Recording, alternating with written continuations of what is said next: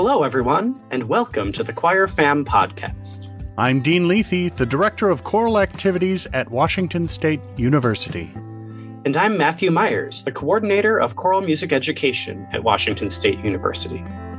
In our discussions about the current state of choral music and what it will look like in the future, we agreed that more conversations need to happen to bring the choral community together. And that's why we're here. We bring guests from the worldwide choir fam onto the show to share their wisdom and help make our choral world a little bit closer. By speaking with our guests, we hope to provide interesting tidbits of knowledge you could use in your day to day rehearsals and give you a sense for how issues that matter to all of us are being observed and addressed. We hope you'll enjoy these conversations as we work to strengthen our choral community. Welcome to the Choir Fam.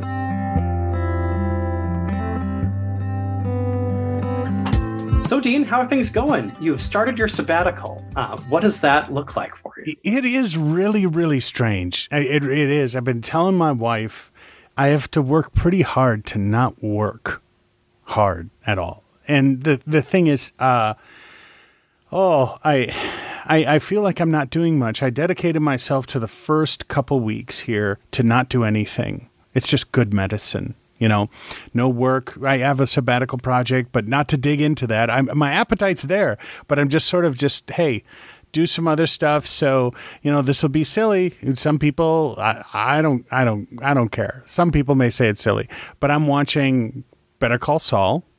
Okay. I'm watching that. Uh, I also am uh, playing Hollow Knight on the Switch. And these are things like I can't do during the during the year. I'm I'm busy and I'm not going to do that. Okay, but yeah. this is I'm I'm forcing myself, forcing myself to do this, and I'm enjoying it. I'll say that too. Anyway, so uh, so there's that, and in a couple weeks here, I'm going to start my sabbatical project, and then uh, you know, fold in leisure at the same time. So I think that'll be a better balance. But the thing is, for our listeners here, uh, you know, I'm gone from WSU this fall here, and Matt is taking over for uh, me for the WSU concert choir and uh, did all the auditions and everything. So, Matt, how's the start of the year with that, with all that going on? It's going well. Um, so we, I heard something like 150 auditions this week between WSU and my community choir. So, oh yeah, yeah, yeah. So right now I'm working with five choirs, and um, you know, some people um, say like, "How are how are you doing that?" And like, this is the easiest part of my life. Like, this is what I'm most trained to do. Sure. Yeah, yeah. like, um, yeah, working with choir is something I very much enjoy.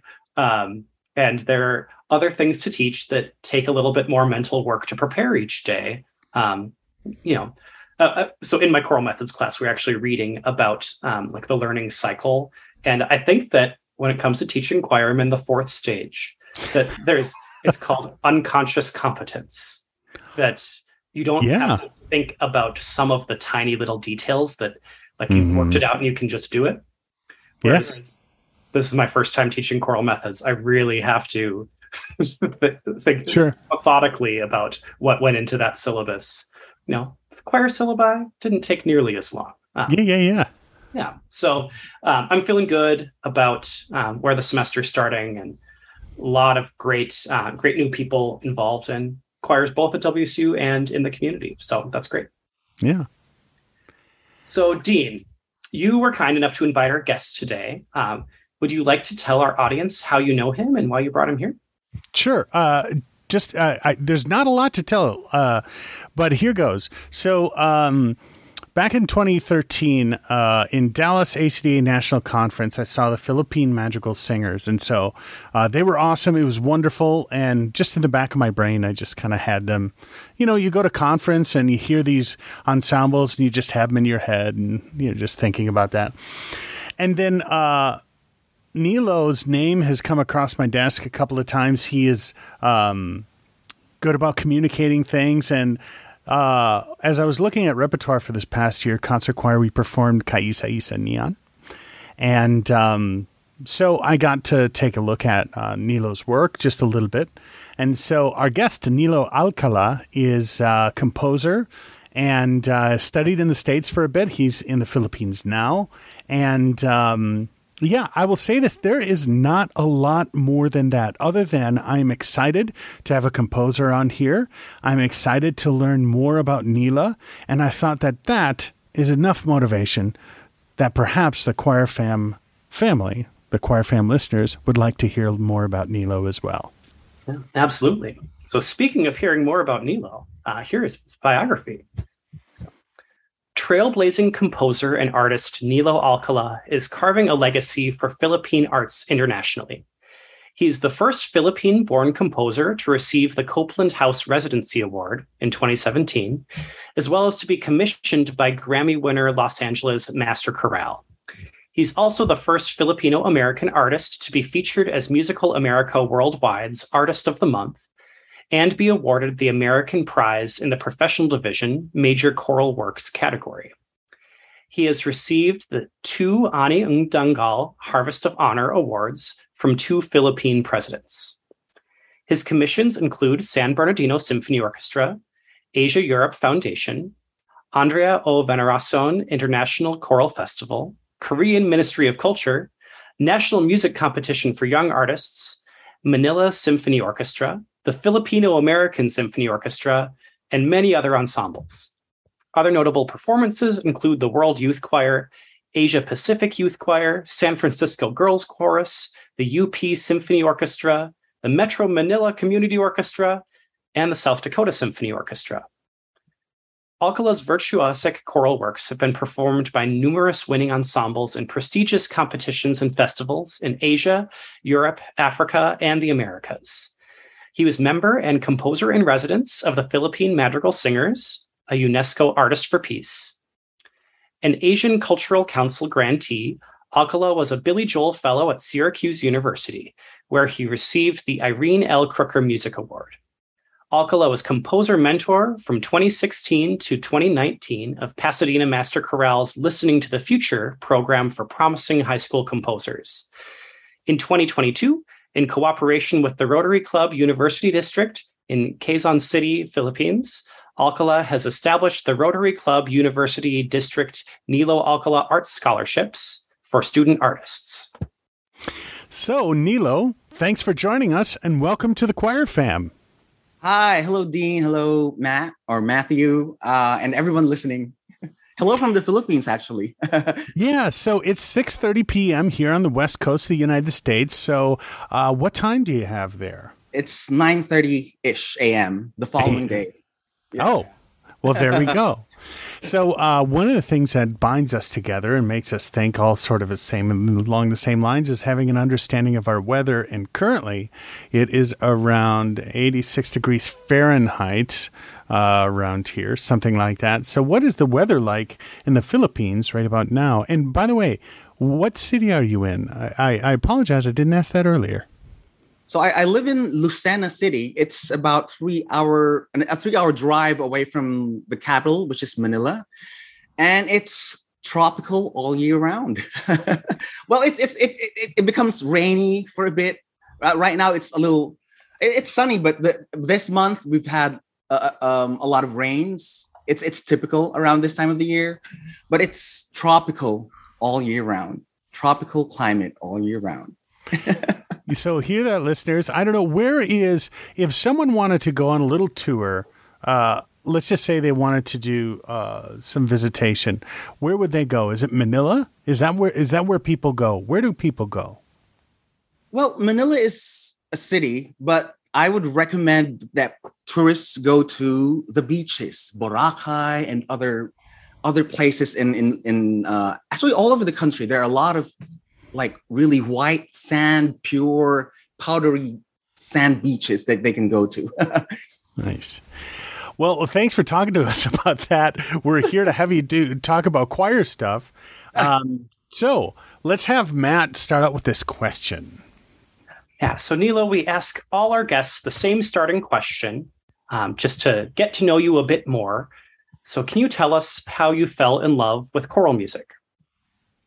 Oh, wow. Um, well, I come from a very musical family. My my late parents they they both they're both into music. My my dad he played all sorts of instruments. Uh, my mom also she they both write song. They both wrote songs, and um, so it was uh, music was was it just comes out naturally in our family. It comes naturally. Uh, also, both of my sisters. I um I I know I I have there's a recording somewhere of me singing at like two or one year old, two years old. Um, but then I think singing for I I my first singing engagement, I guess, was when I was in at, at seven years old. Uh, it was solo singing. It wasn't yet choir singing, but I joined the choir probably when I was in grade four or five, and, and that's that's actually the first time I, I got involved in the choir, and it was amazing. Um, for a young boy, you know, hearing different voices singing together, it just it unlocks something in your mind. Um, I, I, I didn't know I was going to be a composer back then, but but that that was the start. Um, and then uh, it, it, kind of went into the back burner a bit. Um, I, I went to college. Um, I didn't really take music first, but I joined the choir again. Uh, at it was the University of the Philippines Los Baños Choral Ensemble or UPLB Choral Ensemble, and that's where my um, love for choral music got ignited again. It it it, just it you know it, it ignited this this not only the singing, but it started um it, it inspired me to first arrange music for choirs and then composing after that. So after those experiences, um, like what what was the next step to start to become a, a, composer? And did you start off with choral music, or did you kind of compose in all the various genres? Or yeah, what what was your trajectory to get to where you are? Um, so, um, music wasn't my first degree. I took development communication. I f- I finished that, and then I went to work, and then I I kind of missed singing with, with the choir, and um, I didn't really I haven't composed anything yet um, by that time. Although because you know my parents were already were were songwriters or they were musicians, um, I kind of felt like I think I can write my own tunes or I can, you know, dabble. I first started with arranging uh uh arranging music, like pop music first for for my for my choir. And then uh I guess it turned out okay. You know, we uh the choir performed it a few times. And um so by this time I, I was already working for a I was a communications officer for a non-government organization. And I actually hated the 85, the 8 to 5 office thing. So I I told myself, I I wanna I want I wanna learn to compose. I wanna learn to to to write music. So I interestingly, I I I I studied for the entrance exam. Uh, I like self-studied for the entrance exam for for for the UP College of Music. I wrote my very first piece for that audition, um, a, a, very ambitious double choir, Hallelujah, and one uh, sort of pop-ish kind of um, inspirational song, a piano and voice thing. And I got in and everything, you know, else started from there. So when was that? What what year are we talking around? Oh, uh, wait, let me see. Um, so I graduated from my first degree 19 wait 1999, and then I worked for a couple of years, and then I went back to school for music composition 2001. And that was the University of Philippines. Yes. Yeah. Yeah. Yes. So uh, during that time, uh, went back for composition. What were you writing? What was the forces? What was the medium? What was the instrumentation? Was it all kinds? It was because it was part of the curriculum, or did you have to say, "Well, I'm going to focus on choir. I'm going to focus on strings," or how'd that go? We well, I wrote a lot of instrumental stuff, but since I was a I'm a chorister, I a lot of my works were also for choirs. I mean, you know, if it's your first language, so to speak, you it comes naturally for you.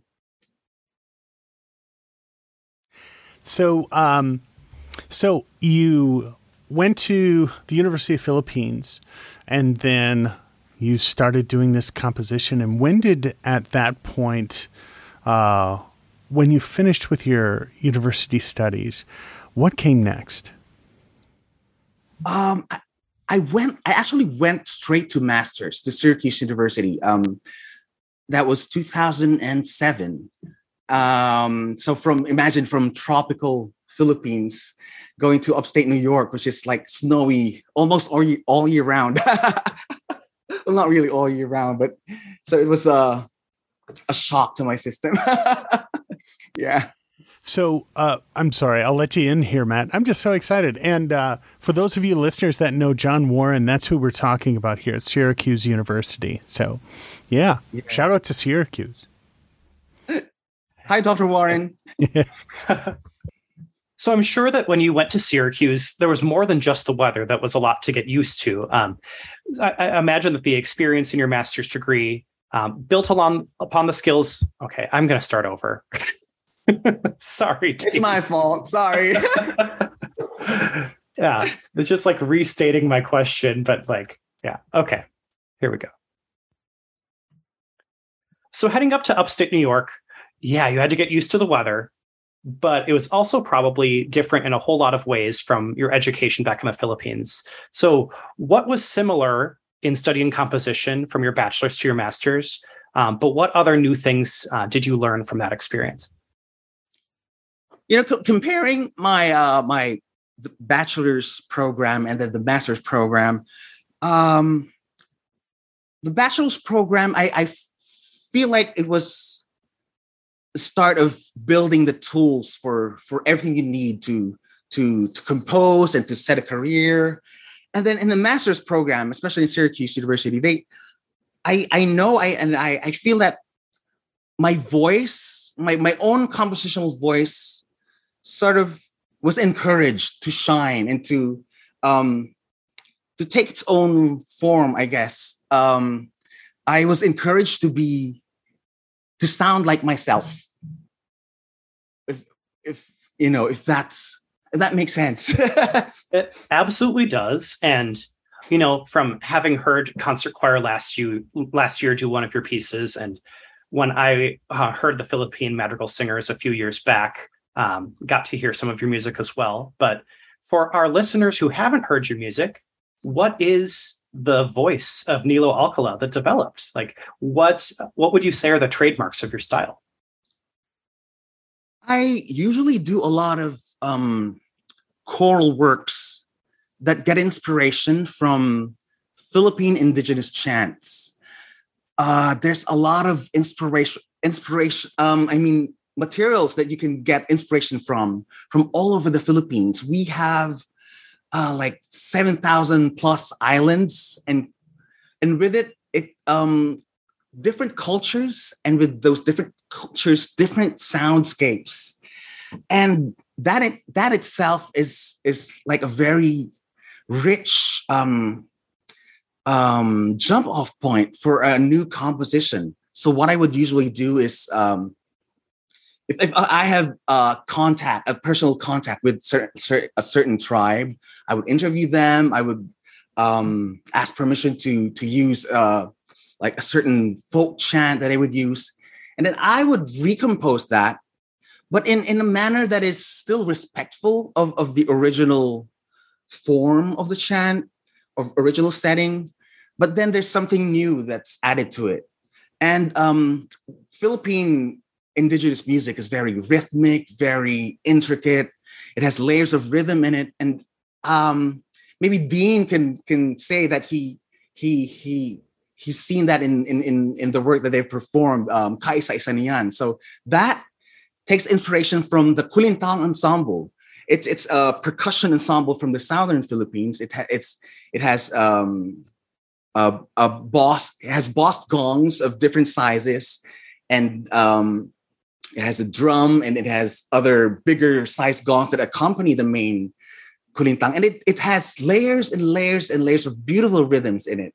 And um, if you're able to hear Ka Isa Isa Niyan, uh, which is the work that um, they performed, um, uh, you will hear those rhythms. but of course i do also other things other things but then this intricacy and then this um um sort of um layers of of rhythms it it it also appears in other works although sort of veiled in in some way. It, it's it's not as in your face rhythmic. It becomes like a veil of of rhythms that become uh translucent so to speak. But the the intricacy is still there.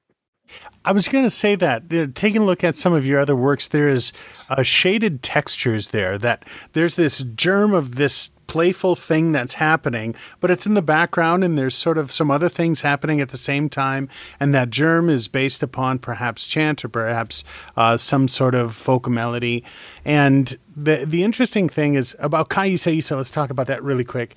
Is that if it's a folk melody, inherently it is simple enough to be able to transmit orally to somebody else over perhaps generations, and maybe it'll modify from time to time. But for you to take, um, I don't even know if this is the, the the best way to say this, but to take that folk music and to make it into what we might call contemporary art music, contemporary choral art music. Um, I think Nilo, you do that in a really wonderful and sophisticated way. And oh, and it's beautiful that you say, you know, trying to be respectful of this at the same time. So it's beautiful. Thank you. Thank you. It is it's actually important for me to represent Philippine culture in a manner that's, you know, respectful, tasteful, and uh, what's the word? It doesn't bastardize the the original source of, of the material. Yeah, I think what's really cool is just how complex it can become with really simple um, you know we've got this germ motive of like two notes in Ka Isa but it travels in all these keys from all the different parts and yeah um, so you can take something that's um, so small and turn it into something complex. It's very um, it's done very artfully. Thank uh, you. Actually you know you're you're you're hitting something there. Um I, it's more freeing for me when the material is like smaller or you know very quote unquote economical, just two, three notes, it means I can do a lot more with it. Um, as compared to say an actual song with you know an inherent um, chord progression in it. I'm so you're, you're, some, somehow our brains um, would want to accommodate that inherent chord progression in it, or you know the the the uh, the actual contour of the of the melody. But when you have like just two three notes, and then it gives you a lot of creativity to let you know that material explode. So, for those listeners that are uh, wondering about Ka Isa Isa Niyan and Nilo's work, here is a little excerpt of the WSU Concert Choir singing Ka Isa Isa Niyan.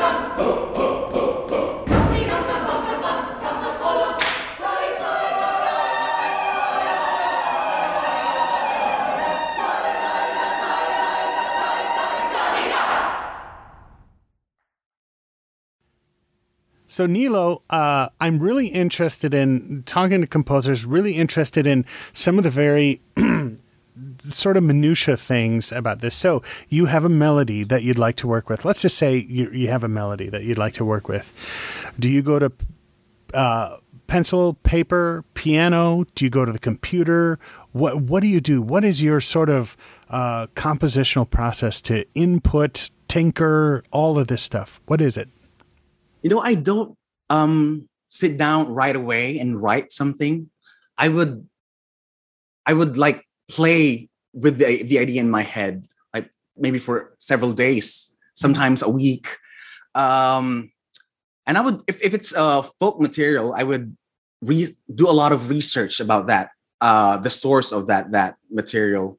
um, if if there's a, a, living person alive that's you know an authority about that that um, music or a person actually from a tribe where it's actually from, I would talk to them.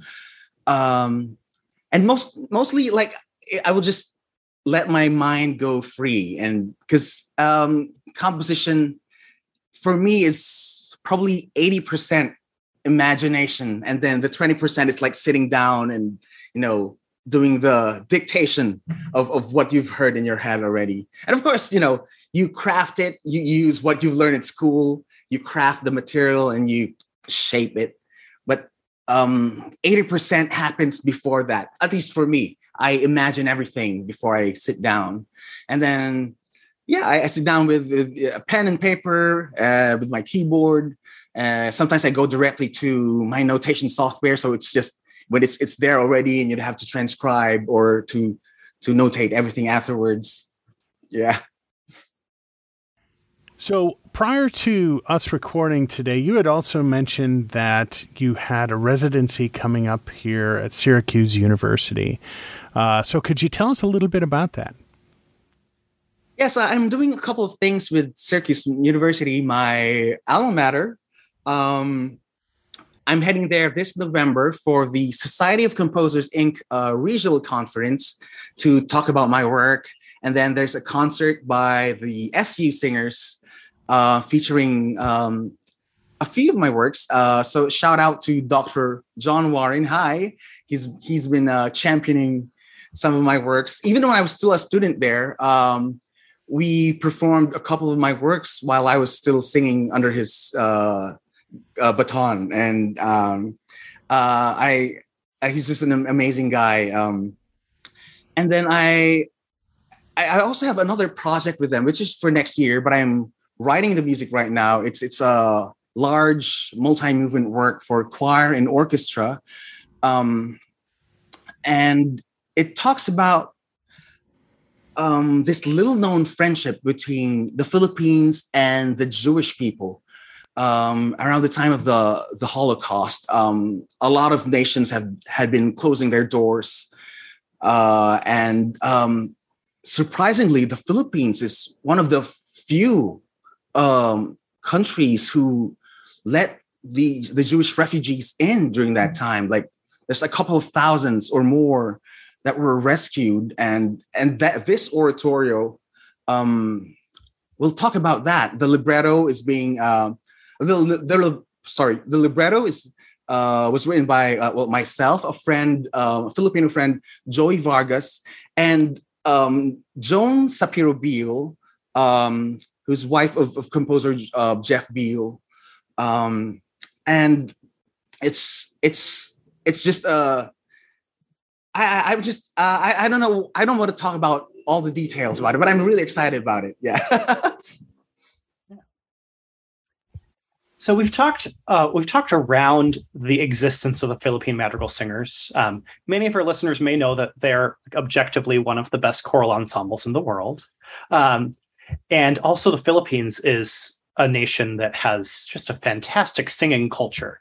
So can we talk a little bit more about that? You know, we, have talked about how it's infused in your work, um, but your experiences singing and also writing for this uh, fantastic ensemble. Oh yeah, uh, the choir has been around for well since 1963.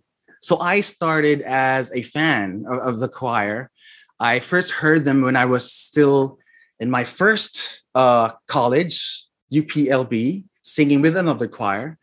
But uh, when I first heard them, I, I, I heard them sing uh, this piece called La Guerre, a French madrigal which imitates uh, sounds of war, and then and I, I I didn't know much about music then. I thought it was gibberish, gibberish, and then I, I I kind of made a mental note. Oh, you pro- you can probably make you know create music that's out of nonsensical words or gibberish words. And fast forward to you know a few years later, I was already at the UP College of Music, which is a different campus, taking composition. Now I'm a member of the choir and I'm writing onomatopoeic pieces for the for that choir. and I was looking back. I was saying to myself, "Oh, how ignorant I was!" Just think it was it was nonsensical. It was gibberish. so yeah, um, um, the choir since 1963 um, uh, has existed. Um, we, we we do a lot of tours around the world every year. So we would be out of the country for three months, five months. So it took me a while to finish my my composition degree because I was touring a lot with, with the choir. And touring was such an eye-opener for anyone, actually, not just for for singers. Um, um, my favorite thing about touring is that I get to hear other choirs from other countries. And my my soundscape would be, you know, would my ears would be open to open up to new new scales, new new new pieces, new works from composers I haven't known before that tour, and it was also uh, a way of networking, I guess. Um, I get to meet conductors, and I they get interested in in pieces that I've written that the Madrigal Singers have performed. So in in a way, um, I have the Philippine Madrigal Singers to thank for for um, spreading my music all over the world. that is that is so amazing. I was thinking here, okay, uh, you know, if there was an ensemble that I wanted to be in, like when I was when I was younger, it was the King Singers. The King Singers I just looked up to. So I was just thinking, wow, if I grew up and well, I'm not British, but nevertheless. But um, but uh, that is that is an amazing story. Just thinking about that as you were younger. Oh, this this group is just wonderful, and then you're singing with it. That's just amazing. Yeah. Yes, and, and yeah, I was going to say um, that I feel like composers often get like siloed into this small room where they write on their own and there's also a great tradition of so many other composers who've been really successful associated with the same choir. And I'm curious how much you've influenced each other. Um, so, yeah, can you speak to that a little bit? Like some of the other composers that um, have been part of this organization? Oh yeah, um, actually, the the the the Madrigal Singers, or we fondly call it the Mads, like a nickname. The Mads it has produced uh, quite a number of composers and arrangers actually from its ranks. Um, uh, there's one that's very influential to me, um, Eudenice Palaruan. Um, he came, well, he sang with the, the Mads uh, years before me, and his works also would incorporate um, indigenous materials in, in, in, in his works. So he's he's one one one of um, one one composer that I look up to, and um, there are younger composers after me that are really also doing well as as choral composers. Um, a friend and colleague who's now in in who's also in Los Angeles, uh, Saunder Choi has been commissioned by a lot of of, of um, um, ensembles all, all over the country, and um, yeah, yeah, m- m- many other other names that are escaping my mind right now.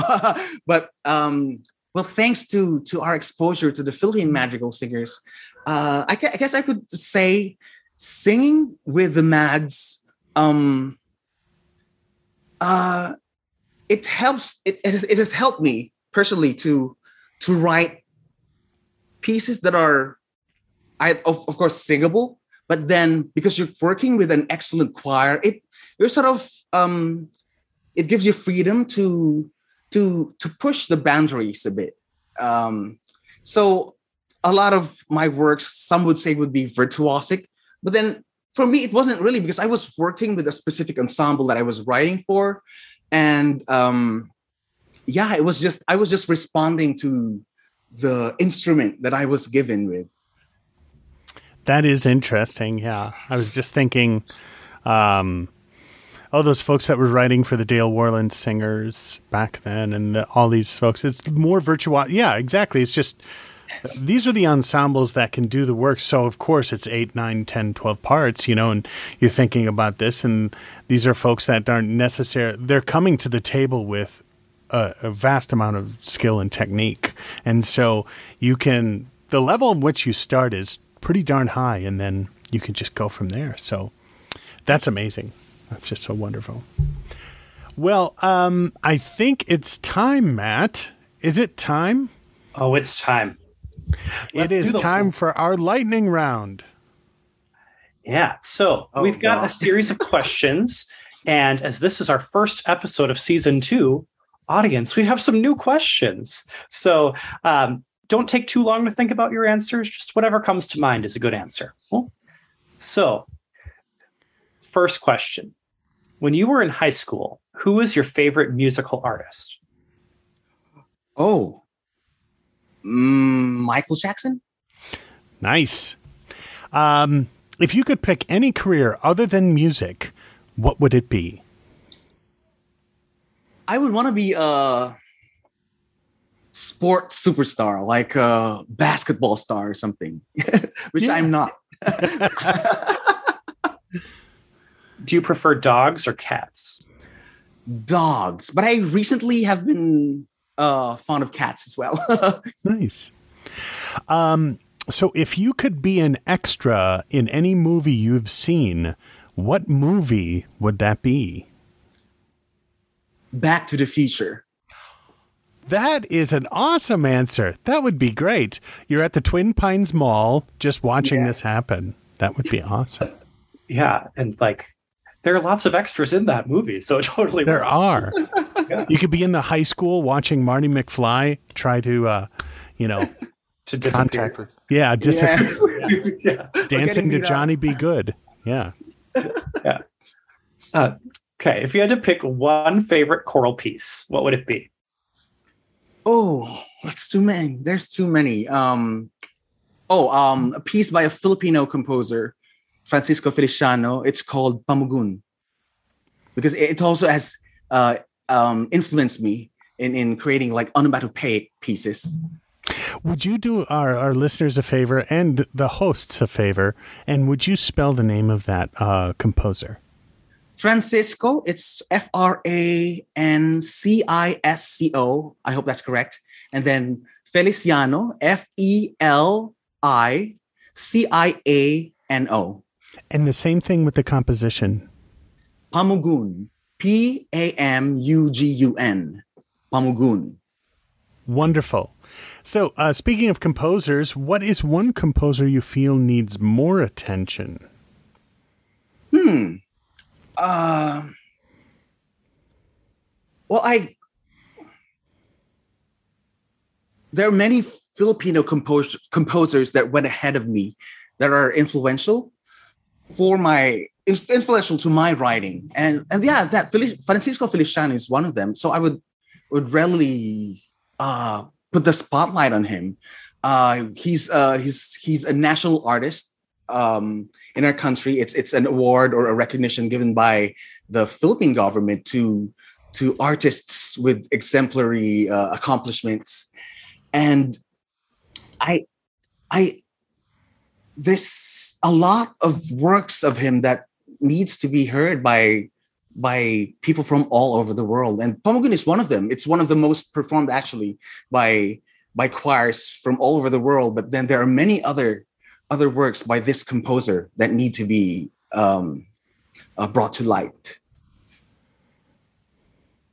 Fantastic. Um, so, what is your favorite memory associated with choral music? Favorite memory? Um, singing with the Phil- Philippine Madrigal Singers on tour and in competitions and in festivals all over the world. Well, that is a wonderful memory. Absolutely. Um, so we touched on a couple of uh, projects you have coming up, but are there any other projects you're working on right now that you're excited about? Perhaps some other compositions that you have in the in the oven, or any other things that you that you're coming up that's coming up. Oh, uh, I'm writing a chamber opera for uh, this um, opera company in Boston called White Snake Projects, and uh, it's it's it's a company of of all Asian personalities or Asian American personalities, and the the opera is actually by five, four or five Asian American composers, and so it's I think the project is called Fractured Mosaics, and then we're given um, a section of that uh, opera to to set music into, and it's really exciting. And um, it's going to be um, launched, I guess, in, in March of next year. So that's what I'm doing right now, and several other things. Um, I juggle between projects right now. Sure. Well, it looks like we're about to run out of time, but if our audience would like to get in touch with you, Nilo, or follow you on social media, uh, how could they do that? Um, they can visit my website at www.niloalcala.com. That's N I L O A L C A L A dot com. And um, my Twitter and my Instagram, it's at Alcala Nilo, or which is also my name, but the last name first. And yeah, you can get in touch with me uh, through my website. Awesome. The website's great. You can uh, see samples of his works, hear uh, hear uh, excerpts as well. So it's wonderful. Well, Nilo, it was great talking with you today. We thank you. Our audience thanks you, and we're happy to call you a part of the choir fam. I'm happy to be part of the choir fam. Thank you, everyone.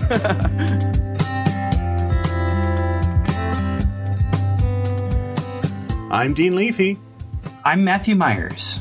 And you've been listening to the Choir Fam podcast. Remember to subscribe to our podcast on Apple Podcasts, Stitcher, Amazon Music, or wherever you get your podcasts. If you liked the show, please rate and review. If you didn't like the show, please let us know how we can better serve our choir fam. You can follow our Instagram page at choirfampod or email us at choirfampodcast at gmail.com. We look forward to hearing from you, and thanks again for being a part of the Choir Fam.